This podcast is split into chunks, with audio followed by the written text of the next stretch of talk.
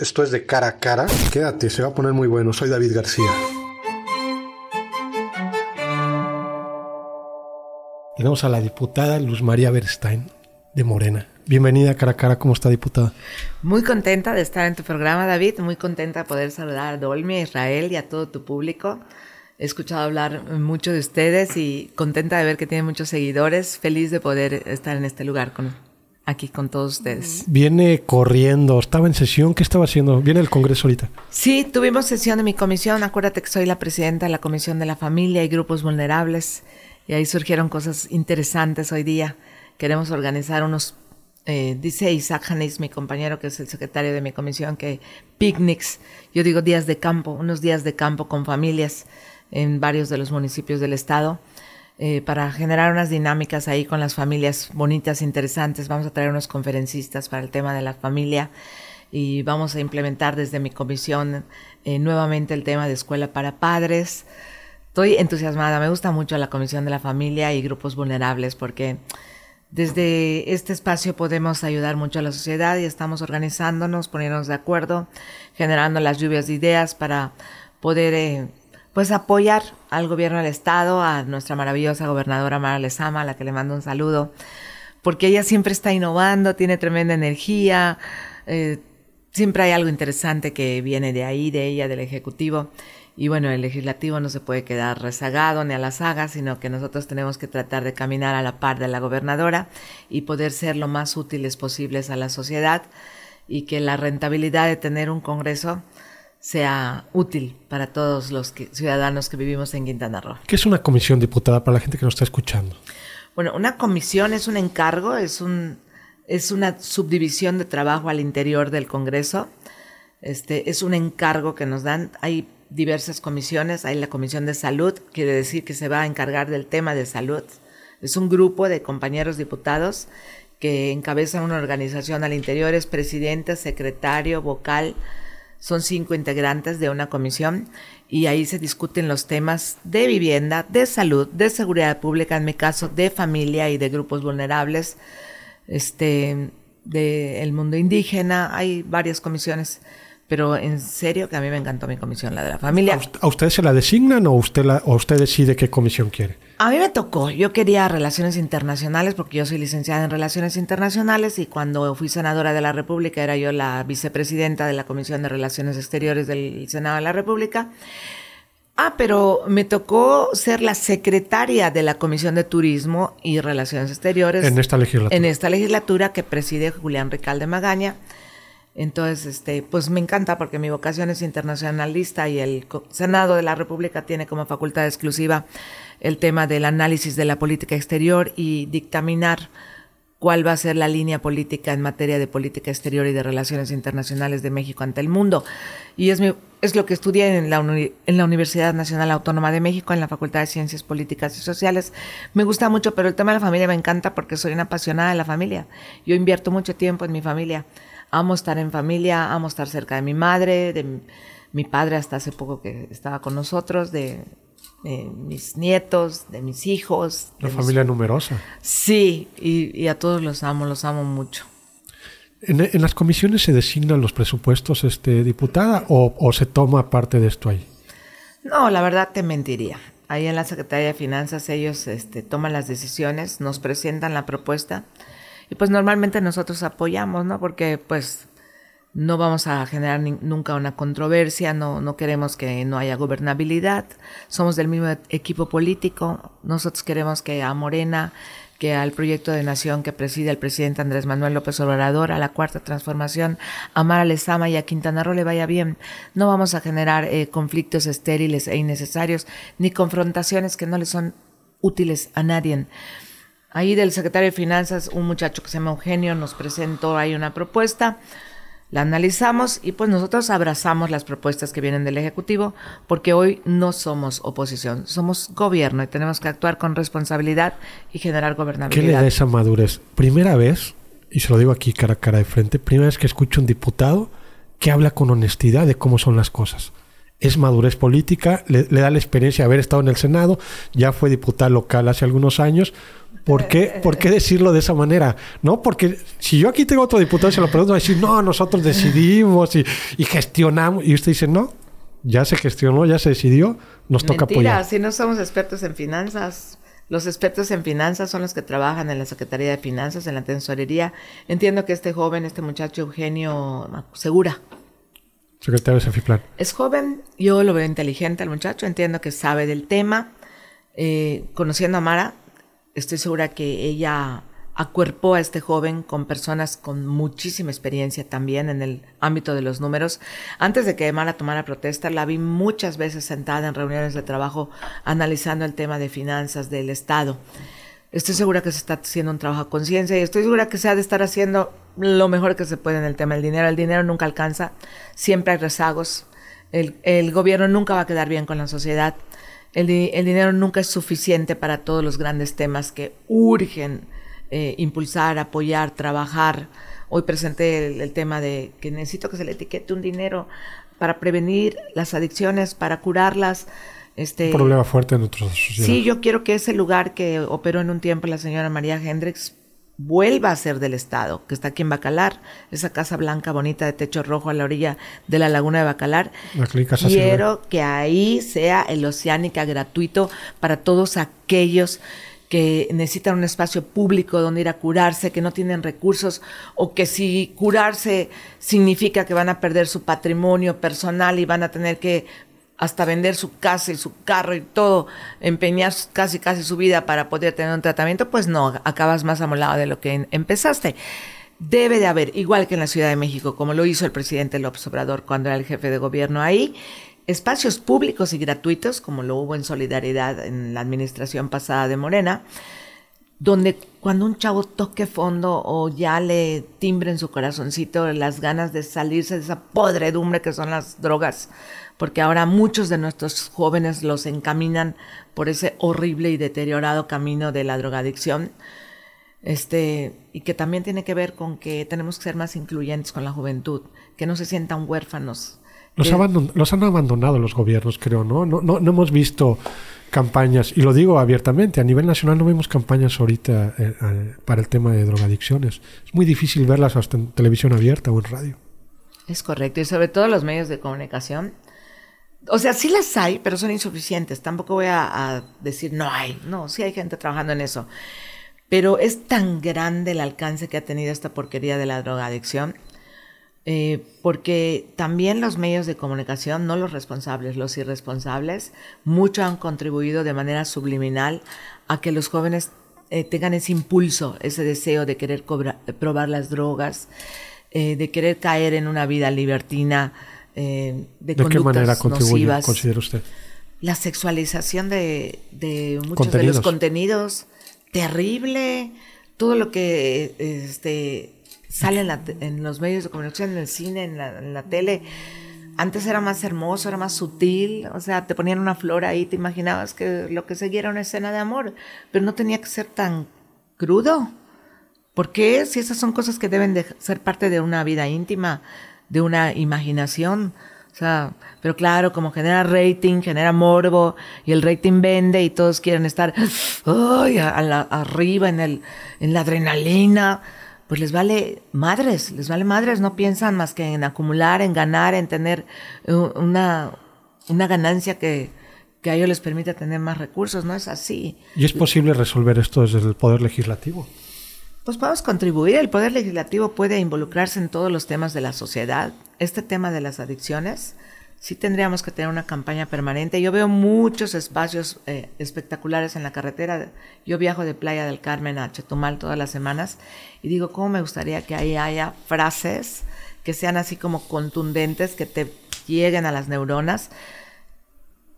Y que te hagan pensar lo dañino y lo grave y lo malo que es eh, estarte suicidando lentamente cuando tú consumes esas porquerías llenas de químicos, de raticidas y de ácido muriático y de todas esas cosas horribles que hacen en los laboratorios cuando hacen esas drogas que hacen tanto daño, tanto daño. Pero sí tiene mucho que ver el Estado, ¿eh? Fíjate, hoy el presidente Andrés Manuel López Obrador está apoyando a miles y miles de jóvenes dirán, ay, los están echando a perder. No, no, no, no. Este, el, apoyo debería ser universal, debería ser para todos los jóvenes, pero hoy se da... El apoyo de las becas, ¿no? Está hablando del apoyo de las becas. A mí me gustaría que sea para todos, para todos. Este, me gustaría que así como a los adultos mayores les dan una beca a todos, sin importar si tienes o no tienes, porque una sociedad que va progresando tiene que aspirar a eso, a poderle brindar apoyo a todos sus ciudadanos.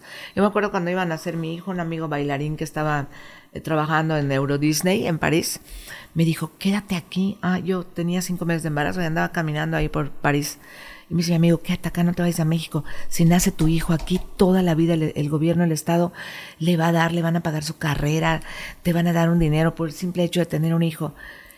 Y yo le digo, pues sí suena tentador y me encantaría aprender francés, pero yo soy mexicana, amo México, amo mi país, amo mis raíces, mi familia, mis amigos, mi barrio, mi ciudad, mi estado, mis mares. No, no puedo. Le digo, sí me gusta mucho París y sí sería padre como experiencia, pero tengo como muy arraigado el nacionalismo. ¿Cuántos años tiene usted en Quintana Roo, diputada?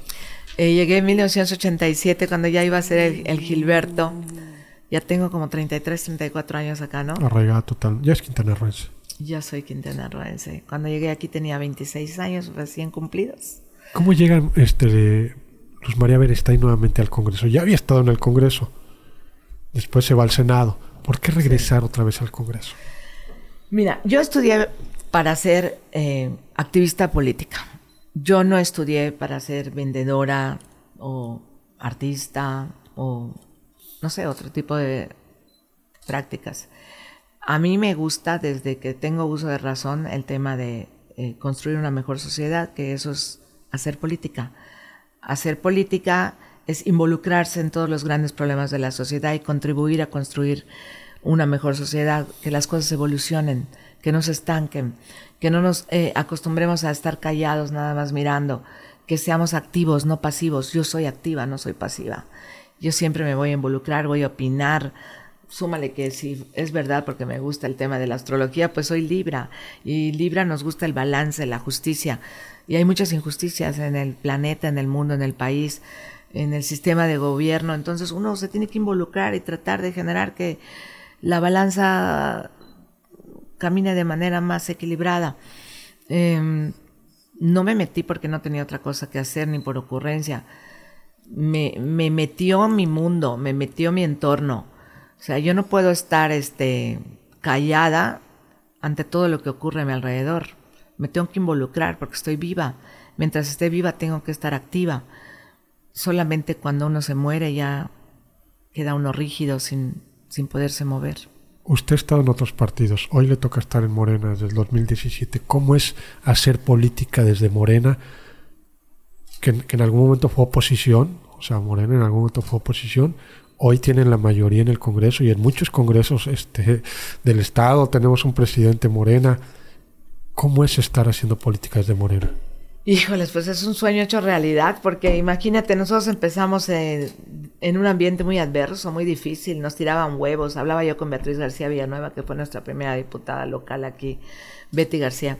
Cómo antes nos maltrataban, nos tiraban tomatazos. Cuando le robaron la, la elección a Elba Capuchino, en esa época el PRI se la robó allá, porque desde ese entonces ganamos, o sea, el PRD ganó. Mira, nunca, este, o sea, yo soy de López Obrador yo me meto al, a la izquierda porque hay un líder que me motiva, que se llama Andrés Manuel López Obrador. Estamos hablando desde el PRD. Sí, él era el presidente nacional de mi partido. Cuando yo me meto a un grupo de jóvenes, era yo parte de las Brigadas del Sol, allá en Cancún.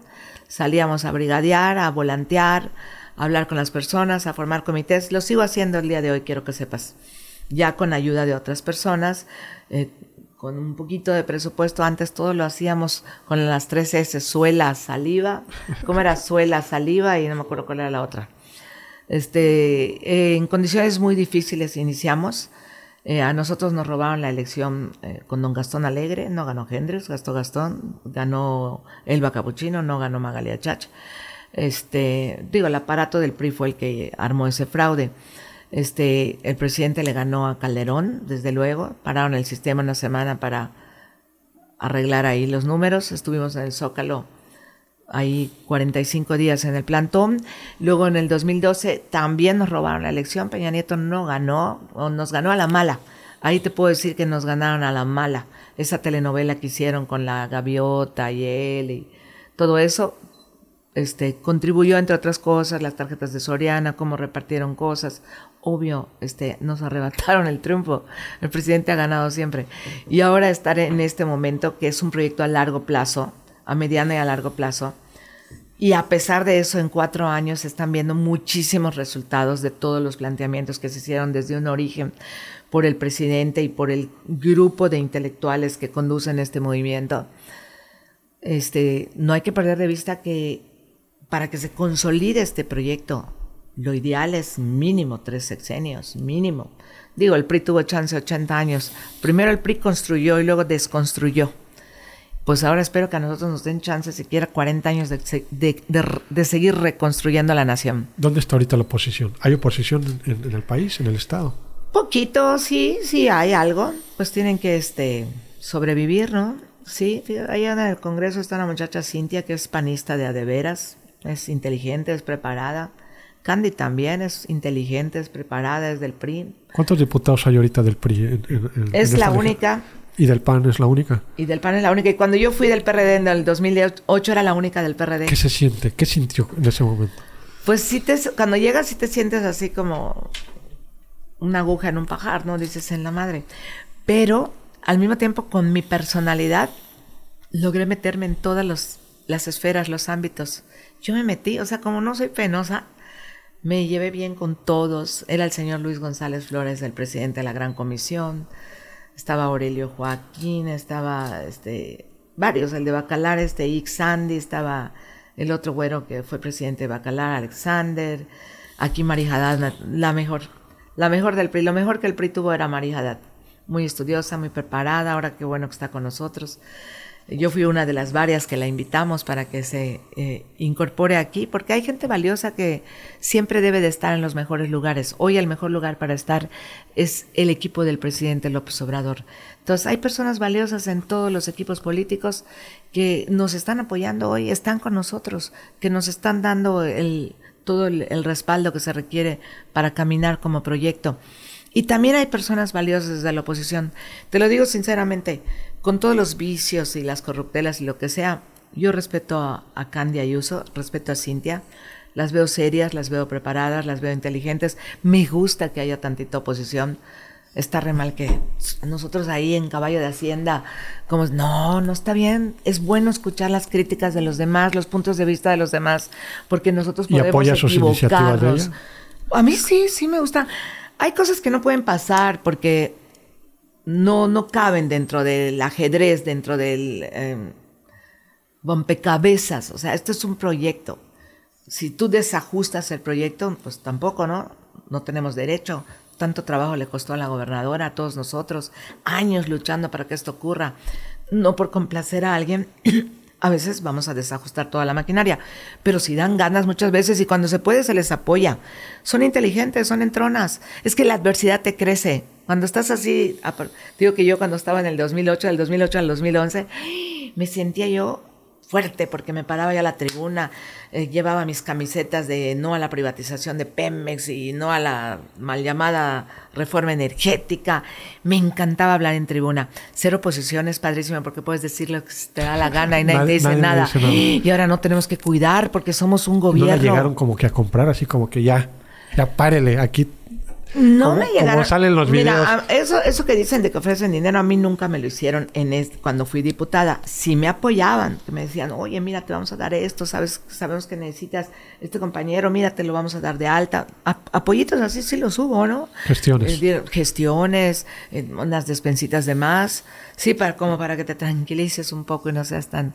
Y, y estando en el Senado, obvio que también tuve este, algunas propuestillas ahí de cosas pero hay cosas que son irrenunciables eh, y que no se pueden canjear por pero nada. Pero sí llega a pasar eso, o sea, no, ah, claro que o sea, sí llegan. no es mucho, pero sí. O sea, sí se llegan a ser millonarios algunos senadores levantando la mano. Pues solamente los que están al frente de las bancadas, porque ellos son los que hacen las grandes negociaciones. A los demás eh, nos informan lo que lo que ya decidieron. Lo que ya decidieron y, y la parte que que nos quieren compartir. ¿De, qué le ayuda ahorita esta legislatura tener una diputada que ya fue senadora? ¿De qué le sirve esta legislatura? Usted ya tiene un panorama mucho más allá que, que algunos que están ahorita ya. Pues me sirve, por ejemplo, para, para, para ver las cosas de un nivel macro. O sea, la esfera desde donde yo veo muchos de los problemas sociales actuales es de lo general a lo particular. Desde el Senado a la República yo veía las cosas así, porque yo tenía que hablar con los embajadores de todo el, de más de 100 naciones, imagínate. Entonces, si tú estás en una reunión escuchando los problemas entre Palestina e Israel, y estás en otra reunión escuchando los problemas de Estados Unidos, de Canadá, de Brasil, de Singapur, de China, obvio se te abre el panorama y el horizonte de una manera impresionante. Por ejemplo, ahí estamos eh, metidos en la dinámica de los problemas cotidianos y muy domésticos acá. Y se nos olvida decirle al presidente, gracias porque tuvo usted los pantalones para frenar Calica. Una petición de todos los ambientalistas de adeveras de corazón, no los, no los pseudoambientalistas, los que en serio quieren el planeta, los que en serio quieren a Quintana Roo. No nos hicieron caso los anteriores presidentes, los gobiernos del PRI le dieron esa concesión Dicen que fue en épocas del señor Pedro Joaquín, no sé bien. Pero sí ya tenían 30 años escarbando ese hueco, ese hueco sí le ha hecho un daño. Ese hueco tiene mucho que ver con, que aquí para tanto sargazo, para que sepas. Me lo, me lo, dijo un especialista. Claro que sí.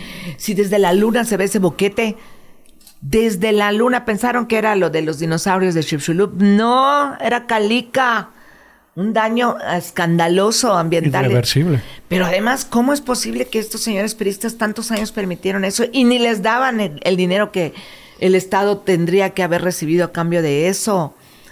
Ni se los daban, llevaban los buques llenos de esos materiales, creo que hasta iridio para hacer armas y carreteras a Nueva Orleans, a Estados Unidos.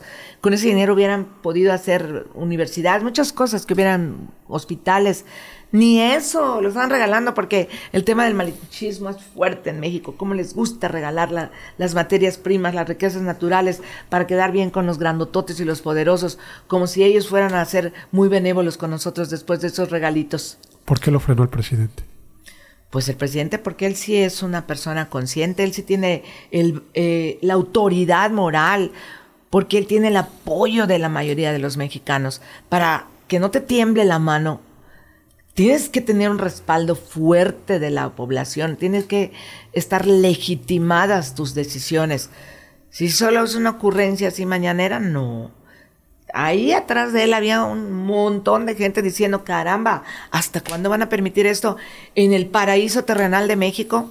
El paraíso terrenal de México se llama Quintana Roo. Hay que cuidar esta gallina de los huevos de oro. No podemos seguirle dando en la torre. Hoy con el tren Maya está dando el presidente una muestra de que sí se puede ser ambientalmente sustentable. Ese cachito así que están abriendo ahí para que pase esa locomotora que va a traer un montón de empleos, un montón de progreso, un montón de movilidad humana, un montón de, de apoyo para los comerciantes que van a poder llevar y traer sus mercancías de uno y de otro lado. Yo voy a poder ir a ver a mi mamá, a mis tíos, a mis primos a Mérida en hora y media. A veces pasan dos, tres, cuatro, cinco meses y no puedo ir a Yucatán a ver a mi familia porque pues son tres horas y media, cuatro horas, a veces hasta cinco si te vas despacito. Y ahora con el tren Maya en, va, nos va a unir a las familias de la península. No nos hagamos patos. Aquí vive gente de Campeche, de Yucatán, de, o sea, la península de Yucatán, estamos muy vinculados, muy unidos y nos hacía falta esa interconexión más pronta, más estrecha, más rápida. Vamos a entrar a otra fase. Quintana Roo va a entrar a otra fase superior con el tren Maya.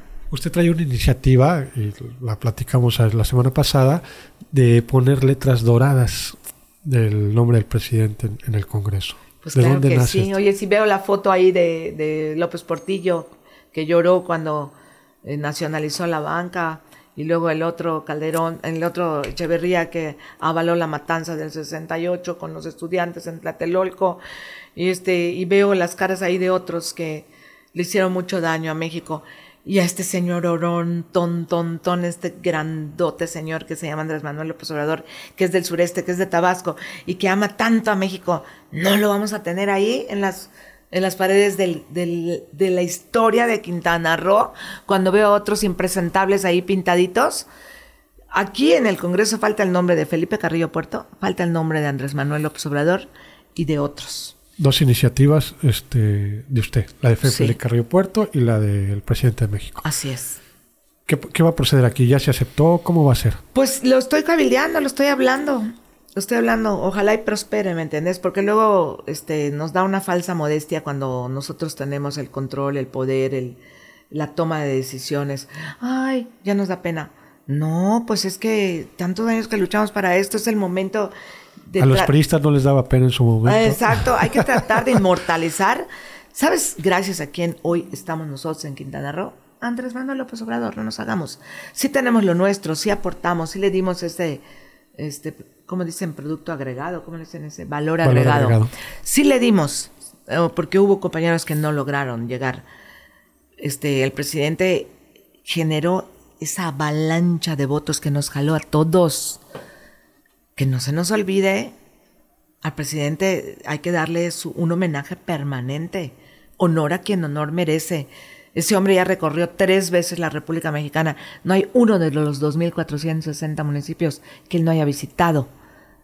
Había, en los momentos difíciles, había pueblos donde llegaba y habían 10 personas escuchándolo y nunca se rindió. Nunca se rindió. Ese es la, la, el ejemplo que nosotros tenemos, que no nos podemos rendir. Y hoy me lo digo a mí misma, porque lo digo en voz alta para que lo escuche mi corazón. Luz, no te puedes rendir nunca. Hay momentos difíciles, claro que los hay, pero no se vale llorar.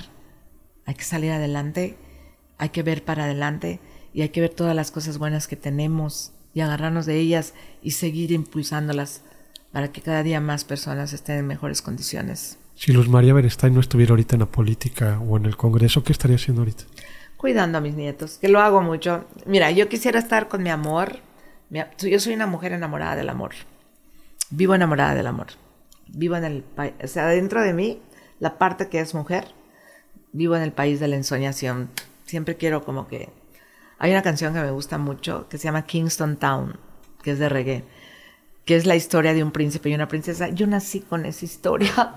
Yo siempre quiero que la princesa tenga un príncipe y tengamos un castillo, aunque sea de arena. ¿Y, encontrar su príncipe? Sí, mm, pues no lo sé.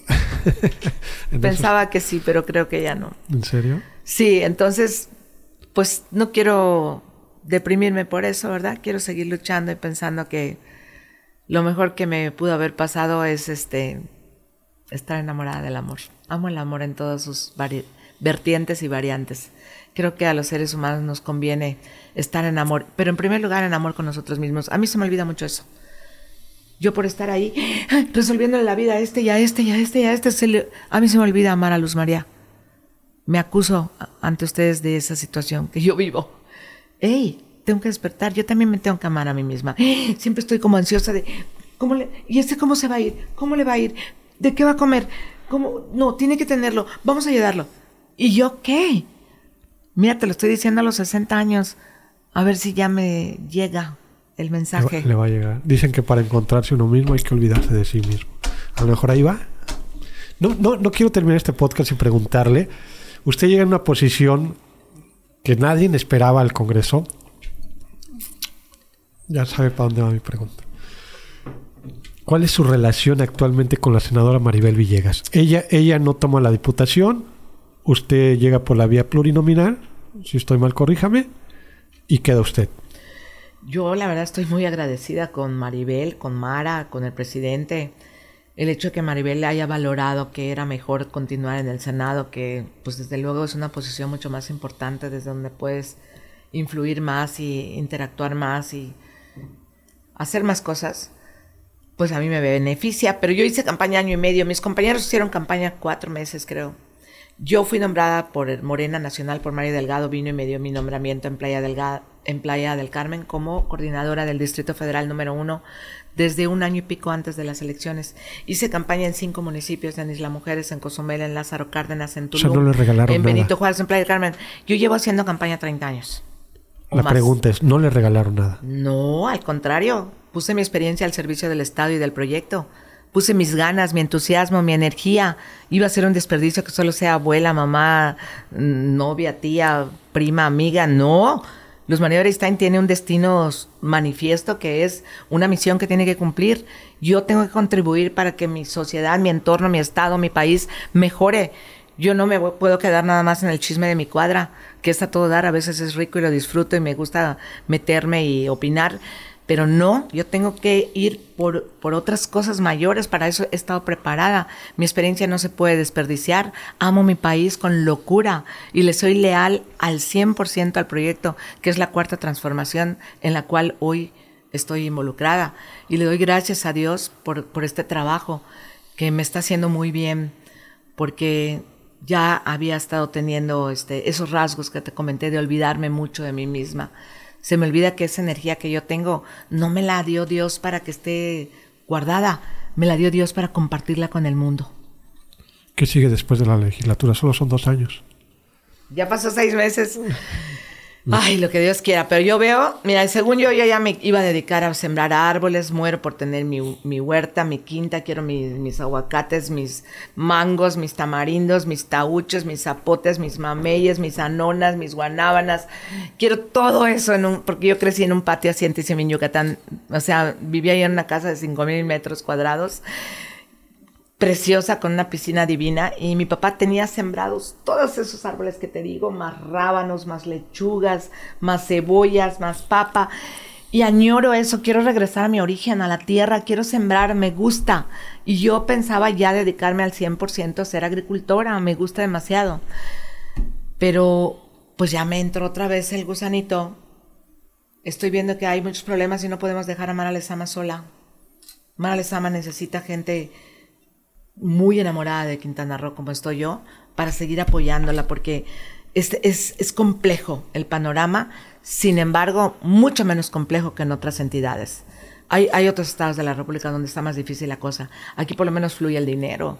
Aquí hay un montón de turistas que llegan, llegan 30 millones de turistas anualmente, 600 vuelos todos los días, hay dinamismo en la economía, nada más ahora hay que trabajar para que la distribución de esos ingresos que llegan al Estado vía turismo se repartan de una manera más justa y más equitativa y que el paraguas permee más para todos. Aquí vivimos millón y medio de personas y muchos, eh, los contrastes son fuertes, es un problema de los pueblos turísticos. No, Mara está luchando porque se socialice la utilidad económica que tiene este polo turístico, que de verdad le demos chance a que se involucren en la economía a todos esos pequeños que tienen que crecer. Sí tenemos que buscar la forma de que la agricultura aquí sea mejor, más floreciente, que los hoteles consuman todas esas maravillas de frutas que tenemos. ¿Cómo que está trayendo kiwis de China? Que no tengo nada contra los kiwis de China, me encantan. Pero, por Dios, o sea, comemos mucha frambuesa de aquí, de, Michoacán, de, de, varias partes de México, que adoro la frambuesa, por cierto. Pero, ¿sabes qué me enoja? No ver en los, en los buffets guayas, nonsense. ¿Por qué no hay caimitos? ¿Por qué no hay zapotes? ¿Por qué no hay este... Mango verde. Mango verde. ¿Por qué no hay eh, ese que se parece a la nona? Eh, que me encanta. ¿Por qué? Aquí tiene que haber, o sea, esta señora que está al frente de, ¿cómo se llama? Linda Cobos, que antes fue diputada, tiene que hacer una campaña para volver a tener nuestros árboles frutales con los que crecimos, que nos dan identidad, que nos dan, que nos nutren, que nos dan un montón de vitaminas y nos hacen crecer sanos y fuertes a los quintanarroenses. Diputada 2024, ¿cómo visualiza Quintana Roo para 2024? Uy, pues bien, bien. Fíjate que tenemos un buen capitán de barco, una buena capitana de barco. Es impresionante, Mara. Mara abarca todo. Veo bien, bien, porque Mara es muy consciente, es muy inteligente, muy preparada. Si Mara este, continúa como va, bien. Hay dificultades en todo el mundo. Esta guerra de Ucrania con Rusia nos trajo problemas de inflación a todo el planeta. Hay problemas, pero yo siento buen ambiente en México. Se siente un ambiente positivo. ¿Ya tiene su corcholata? ¿Quién va a apoyar? Pues yo al que, al que finalmente diga el presidente que ganó la encuesta. En este momento, como, como, internacionalista, yo sí me identifico más con el licenciado Marcelo Ebrard, desde luego. Sí, porque este, pues a mí me gusta pensar en México. ¿Le haría bien al país Marcelo Ebrard? Sí, ¿Le daría continuidad a lo que está haciendo el presidente? Mucho, mucho, porque México es, parte de un concierto de naciones. México no es un país aislado. México, eh, todo lo que hace, para bien o para mal, repercute en todo el resto del mundo. Entonces, nosotros tenemos que ser parte de ese megaconjunto que es el planeta Tierra. Y todas las decisiones que se tomen tienen que pensarse en cómo nos afecta o nos beneficia en función de la relación con los demás países. Nos hace falta generar más cooperación, más intercambio político, económico, cultural, social, eh, que nuestra madre tierra, que nuestra casa común esté más amalgamada, que la fusión sea más estrecha, porque eso nos ha faltado a las terrícolas. Esos regionalismos han permitido, han, han sido trágicos, muchas, muchas guerras, muchas matazones, mucha sangre. O sea, de verdad tenemos que aprender a fusionarnos más como esa gran casa común que es el planeta Tierra, la Pachamama, como dice Evo Morales y el padre Solalinde. ¿Algo más que quiera agregar, diputado? Pues que lamentablemente a, raíz de esta tragedia que pasó en el tema de los migrantes, eh, se está escuchando la voz del padre Solalinde y me da mucho gusto porque nosotros lo hemos invitado a él en varias ocasiones aquí a Quintana Roo a hacer conferencias, porque él ha sido el defensor más grande que han tenido los migrantes, sobre todo ahí en la zona de Chiapas y Centroamérica y La Bestia y todo eso, y tiene un albergue allá en Oaxaca, en este Pec, Oaxaca, precioso, Hermanos del Camino se llama, y hoy el padre que es tan inteligente, vi una foto de que estaba platicando con el presidente Antier. Si le hacen caso al padre y lo escuchan y empiezan a hacer políticas públicas así bien chéveres como las que él está proponiendo. Hay una iniciativa, ¿no? Desaparecer este el Instituto Nacional de Migración. Pues convertirlo en otra cosa. Sí, hombre, sí, la verdad sí, porque se ha malentendido la función del Instituto de Migración. Han creído que este, en aras de quedar bien con, con los norteamericanos, se volvieron cárceles esos lugares que deberían ser albergues. Si son nuestros hermanos, si todos somos migrantes, si todos somos nómadas, si todos estamos buscando una mejor calidad de vida, no somos criminales, se ha criminalizado la movilidad humana. No, somos personas en búsqueda de oportunidades. ¿Cómo no vamos a abrazar a nuestros hermanos, aunque esté la casa llena? Pero es la ley de causa y efecto. Trata mal a los que vienen para que veas cómo nos van a tratar cuando te vayas a, Estados Unidos para ser uno más de los 30 o 40 millones de mexicanos que viven ahí en Texas y en California y que han tomado de manera pacífica el territorio que nos fue arrebatado anteriormente en la época de Santana. Así es que, caramba, pues el mundo se mueve, hasta el mundo gira todos giramos. ¿De cuándo acá vamos a maltratar? Los indocumentados no son criminales, no son delincuentes, simplemente son eso, personas que a lo mejor no tienen mm, a lo mejor no tienen sus documentos, pero están huyendo de la pobreza, de la miseria, de la violencia, están buscando mejores condiciones de vida. Eso es todo y hay que ayudarnos, porque es la ley de causa y efecto. Trata mal a tus hermanos para que veas cómo nos van a tratar a nosotros también. Muchas gracias. Hoy, ¿cuántas remesas nos llegan? Es una, mira, aquí entra mucho dinero por turismo, por remesas, por petróleo y por maquiladoras.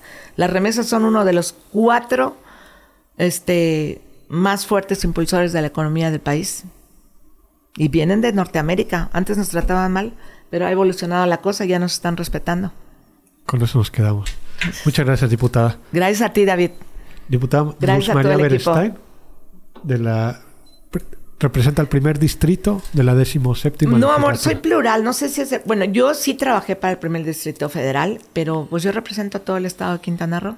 Yo tengo, yo soy una diputada ambulante. Ambulante. Tanto me presento a Lázaro Cárdenas como a Tom Pompeyo Blanco. Me muevo en los 11 municipios. Ya escucharon. Aquí está la diputada. Muchas gracias. Gracias Israel Gómez, nuestro productor general, a Dolby que está detrás de, de cámaras a Bully, que hoy le tocó estar en los controles. Yo soy David García y esto es Cara a Cara. Buenas noches.